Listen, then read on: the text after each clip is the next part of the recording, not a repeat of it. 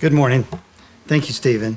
Appreciate so much the heart of our deacon body. And uh, if you would, turn with me to Galatians chapter 1.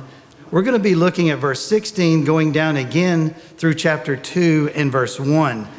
You know, before the Lord uses someone in his work, he equips us. He gives us the equipment, what we need in order to carry out his will. And so I thought it was interesting how four times in Scripture it uses that word equip. Four times. One is in Ephesians 4:12. He uses spiritual leadership to equip us so that we can be ready for how God wants to use us.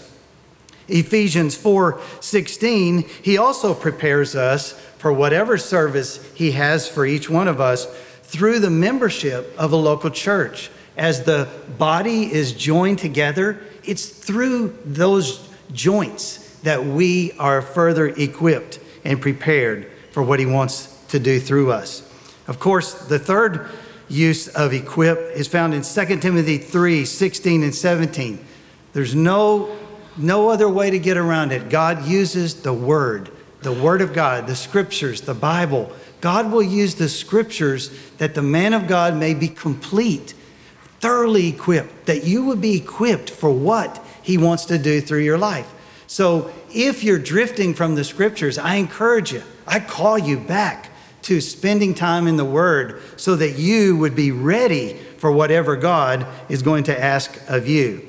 And then Hebrews 13, verses 20 and 21, is the fourth time that the word equip is used. I thought it was interesting how it says that He equips us with everything good that we may do His will. Everything good that we may do His will. You know, I think also we have a stewardship of spiritual gifts that God says, I'm going to give you certain abilities that come from me. And these abilities will help you to be effective and fruitful in my work. But our text this morning is Galatians 1 15 through chapter 2 and verse 1. The Apostle Paul is transparently telling us how God not only saved him, but how God also prepared him. How did God equip Paul so that he would be ready for what God would do through his life? What we're going to read about again this morning was about a 14 year period of time. What has God been doing in your life the last 14 years? I guarantee you, He's preparing you for what he's going to continue to do. Maybe he's already doing it. Maybe God is in motion in your life. But if not, I don't want you to despair because God has something he's going to do through your life. And so he's going to get you ready for that. So while your experience of the Christian life may be somewhat different from the Apostle Paul's, I can guarantee you that God may equip you with some of the same essential tools for spiritual service that I believe he touches on here. You know, if you just spend some time talking to any of the other church members, you'll find out there's a lot of us hurting right now. There are a lot of people who know someone who needs comfort, who needs hope. So, what I want to try to do is get you ready because 2 Corinthians 1 says that with the comfort we've received, we're going to be able to comfort others. So, God's going to equip you so that you'll have something that you can say to your neighbors, to your family, to your relatives, to friends, and so forth. So as we read through Galatians 1:15 to chapter 2 verse 1, don't just think about how the Lord was preparing Paul in the past. I want you to think about how God is preparing you in the present. What does he want to do through your life in 2021? Would you stand in honor of God's word with me? I love to, to honor God's word. It's infallible and it's inerrant. It's a gift from God. It was inspired by the Holy Spirit. And so as I read it, really listen and let God just speak because God's going to speak through his living word. It's living and active, sharper than any two-edged sword. Here's what it says in Galatians 1 16. well, let's begin with 15. But when he who had set me apart before I was born and who called me by his grace, was pleased to reveal his son to me. Some translations say, reveal his son in me, in order that I might preach him among the Gentiles. I did not immediately consult with anyone, nor did I go up to Jerusalem to those who were apostles before me, but I went away into Arabia and returned again to Damascus. Then, after three years, I went up to Jerusalem to see Cephas, that, that's Peter, and remained with him 15 days. But I saw none of the other apostles except James, the Lord's brother. In what I'm writing to you, before God, I do not lie. And then I went into the regions of Syria and Cilicia, and I was still unknown in person to the churches of Judea that are in Christ. They only were hearing it said, He who used to perse- persecute us is now preaching the faith he once tried to destroy. And they glorified God because of me. Then, after 14 years, I went up again to Jerusalem with Barnabas, taking Titus along with me. Let's pray together.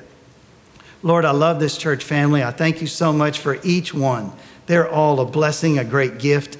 Lord, I thank you for those who are already very active and serving. Some are pulling the load, some are doing multiple things. I'm not asking them to agree to do anything else. But I wonder if there's some here and they haven't found that place yet. And I believe you've equipped them. You've given them the uh, training, you've given them some inspiration from your word. You have given them so many gifts and abilities and strengths. And Lord, quite frankly, we need them. We need them.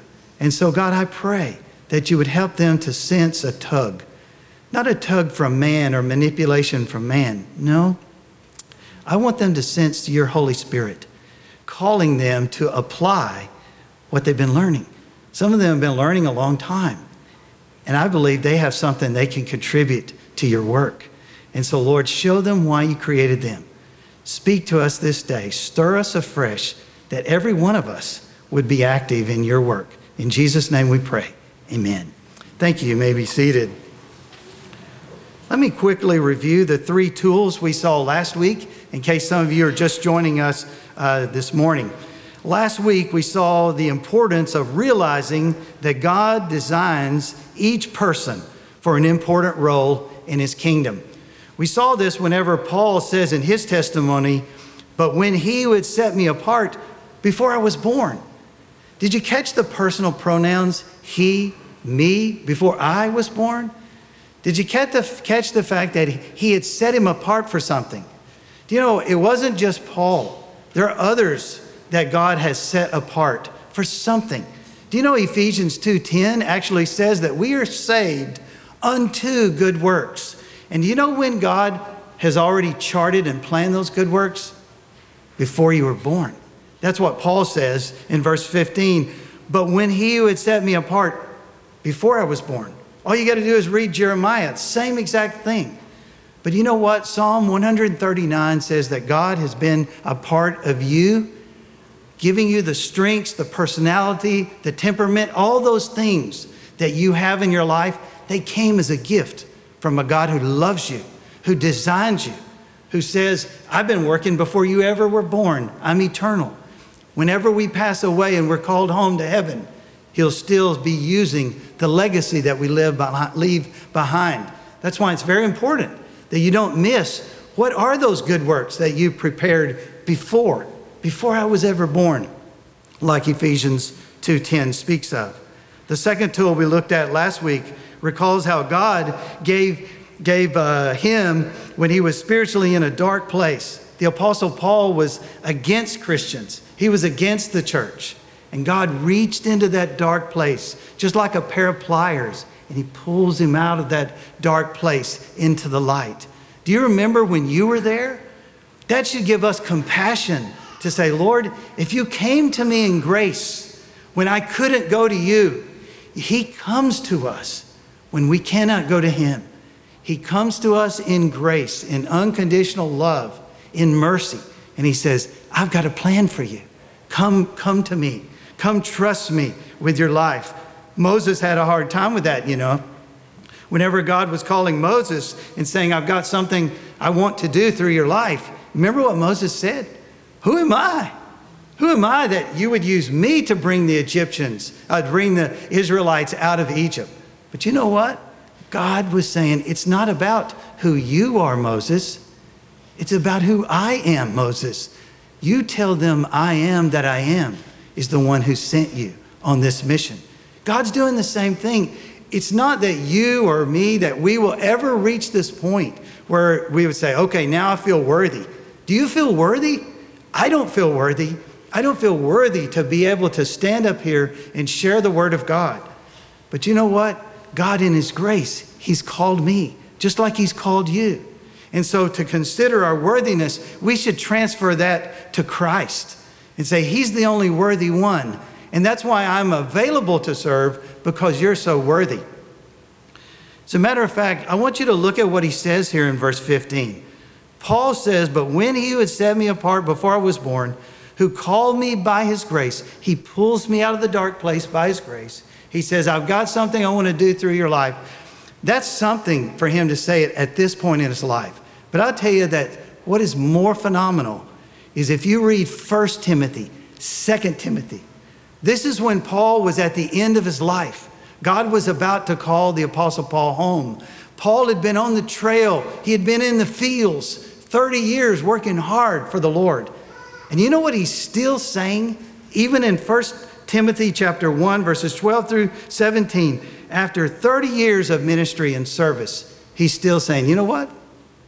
I'm the foremost. I'm the foremost among sinners." If we ever forget that it was by grace, you know what? We'll become so callous and critical, or we'll take it all for granted and just coast. And God's saying, No, I don't want you on the bench. I want you in the game. I've got something I want to do through your life. But how do we get ready for it? There's a third tool.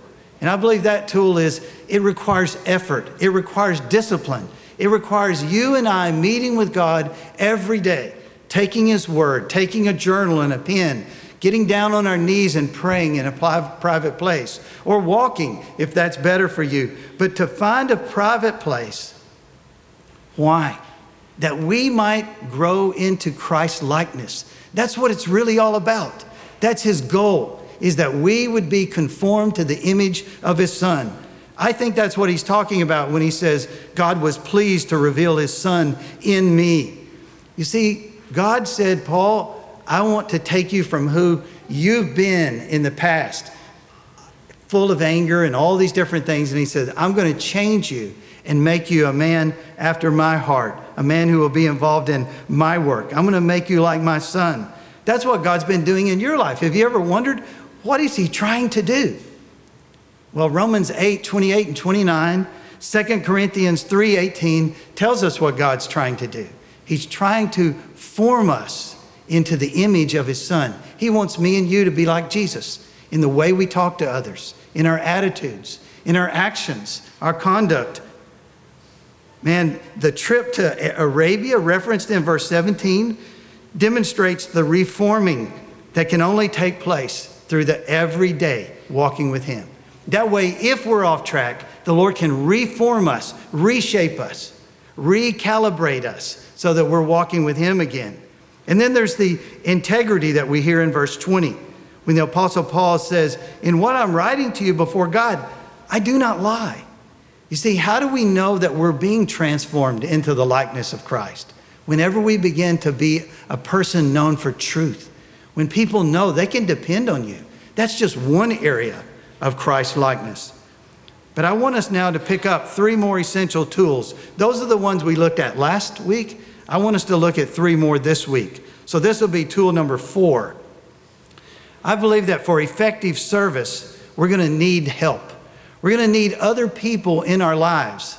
I know that some people these days with COVID and everything, they think, well, if I just stay home and watch TV, that'll be good enough. But it's not good enough. We need other people in our lives. And so Paul mentions churches in verse 22 and he mentions it plural. And so it got me wondering how many people did God use to help Paul become the man that he became? I know he used Ananias, who went to him when he was still blind and prayed over him, and the scales fell from Paul's eyes, and he was able to tell him what God was going to do through his life. I know he used Barnabas, who was like a mentor to the Apostle Paul, but I'm sure he used so many others in Damascus and so forth.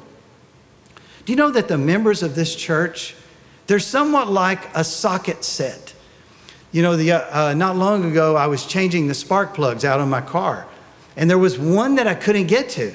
And so I went to the uh, auto parts store and I was talking to them about it, and they said, Oh, you need a special socket and you need an extension in order to get to that one. You know, there's some areas in your life that whenever you're saying, I want to grow in Christ, but I just need some help, you're going to need a church family. You're going to need other brothers and sisters in Christ. You'll need to be a part of a Sunday school class. You'll need to meet with others in coffee shops or talk to them on the phone or text them when you're feeling down. But you're going to need other people in your life because God's going to use them to help get you to where you need to be. You know, Hebrews 10 24 and 25 tells us that we should not forsake the assembling of ourselves together, but why? Why? It says we should be thinking. I hope you don't just show up on Sunday. Before Sunday, it says we should be considering how to stimulate one another, how to motivate one another to love and good deeds. All week long, when you go into this next week, you ought to be thinking, who is it that I could encourage next Sunday? Who is it that I could call and encourage this day or this week?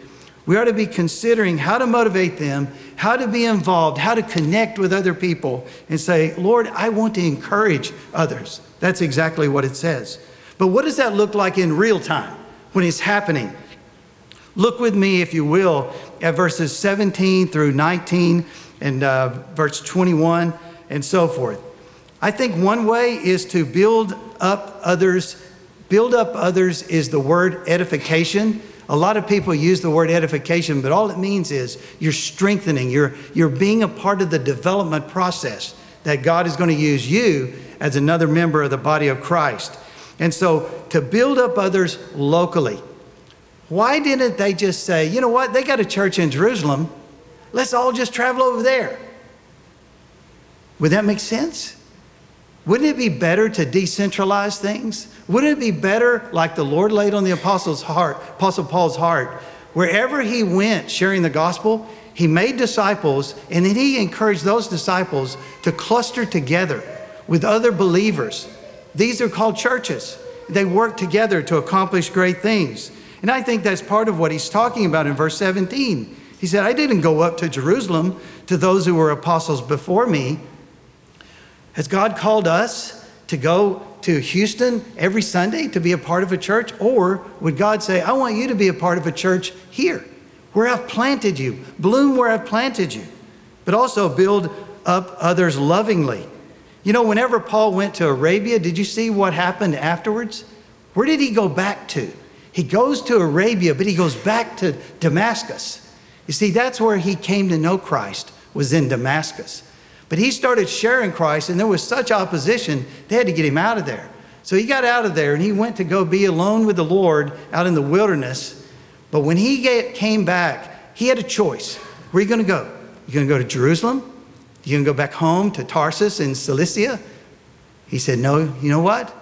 I'll never forget the kindness of those who, who helped me early on in my life. I'm going back to Damascus. Wouldn't it be neat if people have that sense about Columbus, Columbus was the first place that they discipled me, they trained me, they taught me. So when people have a choice, maybe they would say, I want to go back to Columbus, Texas, because that's who loved me and prayed for me and got me on the right track. I believe he built others up locally and lovingly and loyally. How long did he stay in Damascus? Forever? No, he didn't stay there forever. It says in verse 18, then after three years, I went up to Jerusalem. He began to sense God was telling him, There's something else I want you to do.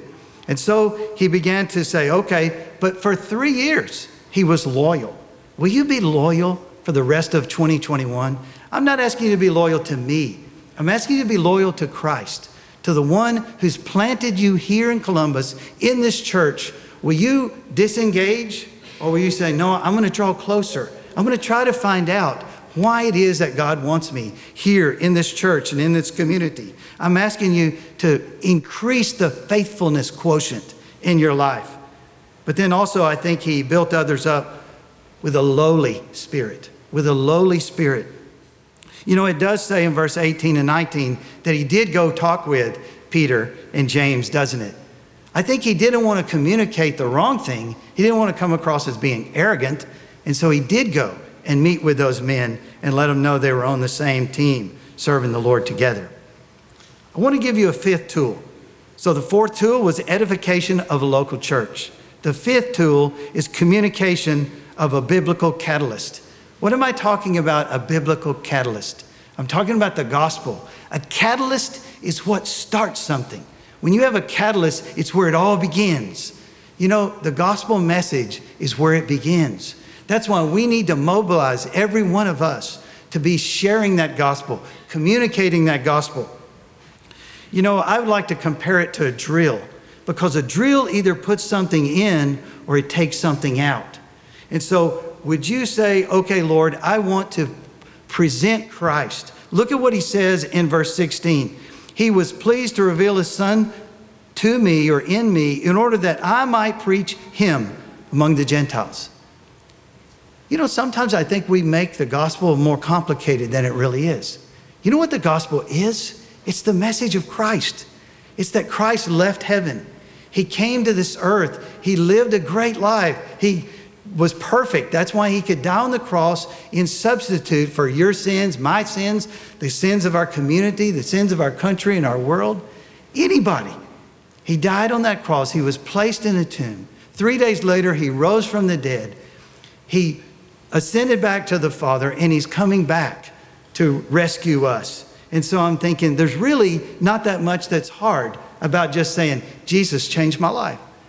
Think about how John, in John's gospel, there's so many individuals like the woman at the well, there was a man at the pool, there was a man born blind, there were two sisters and a brother. The brother passed away, Jesus raised him from the dead.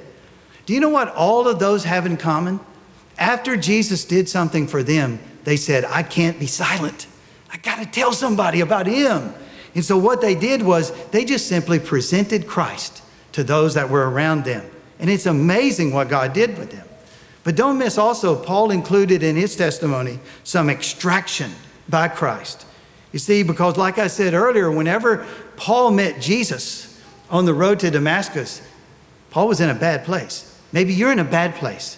Paul was in a dark place. Maybe you're in a dark place.